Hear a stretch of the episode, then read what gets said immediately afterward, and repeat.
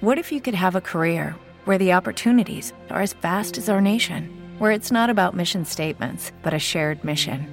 At U.S. Customs and Border Protection, we go beyond to protect more than borders from ship to shore, air to ground, cities to local communities. CBP agents and officers are keeping people safe.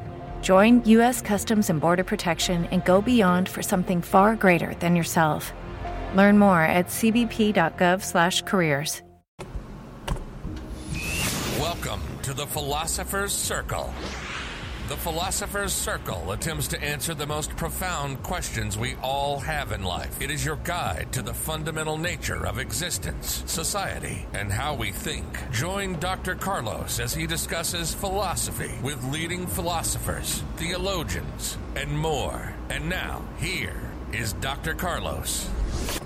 Welcome, everybody. Today we're going to be looking at existentialism and how it overlaps a little bit with psychology. Before we get started, if you want to support our podcast, make sure you subscribe and share. It's the best way to do it.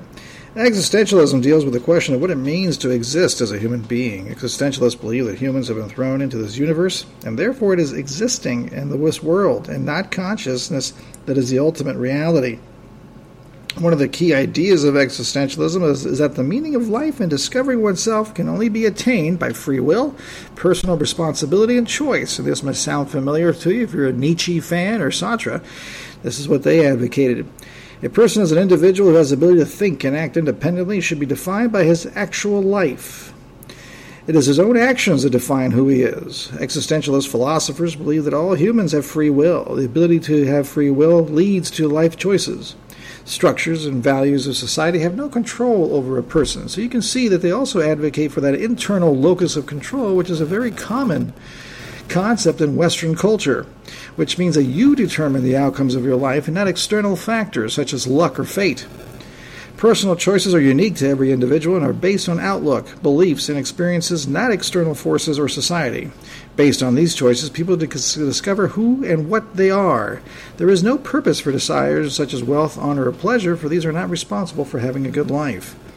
You got to remember, too, in existentialism and the concept of internal locus of control, sometimes it's really relevant to therapy because a lot of psychologists and therapists are trying to empower their clients so they can take more control over themselves and over their life.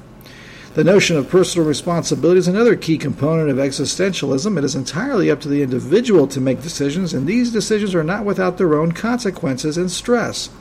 In today's society, we see a lot of deferring of responsibility, blaming it on organic issues. We were born with this.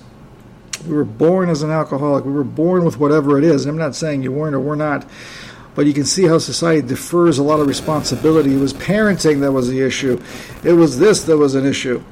However, it is in the moments when an individual fights against his very nature that he is at his best. In essence, the very choices we make in life determine our nature, and there are things in this world that are unnatural, irrational. Another concept that existentialists believe in is anxiety. Existentialists place great emphasis on moments when truths about our existence and nature bring a new awareness into what life means. These existential moments of crises produce feelings of anxiety, angst, and dread, and are the result of the freedom and independent responsibility we all have. Because humans have been thrown into this universe, this may have um, Heidegger's kind of flashbacks here, if you listen to it, there is a certain meaninglessness to our existence. Our freedom means we're uncertain of the future, and our lives are determined by the choices we make. In some places or some people, a lot of times that freedom can be anxious. We saw that with the collapse of communism. Many, many Russians developed a high degree of anxiety because everything was given to them, and then when they were given this freedom, they really didn't know what to do. We believe we have an understanding about the universe around us, and when we discover something that tells us differently, we experience an existential crisis that forces us to reevaluate aspects of our lives. The only way to have meaning and value is through making choices and taking responsibility. They have another concept that we'll leave for another day called authenticity. To be authentic, one must be truly in harmony with his freedom. In existentialism, the, no, the notion of authenticity means really coming to terms with oneself and living accordingly. There it is today, folks. Taking choice. I mean, taking responsibility, the concept of free will, making those decisions and accepting the outcomes of those decisions and accepting that you made those choices. This is the concept of existentialism. It's a concept of a lot of psychological theories, too. Thanks for listening.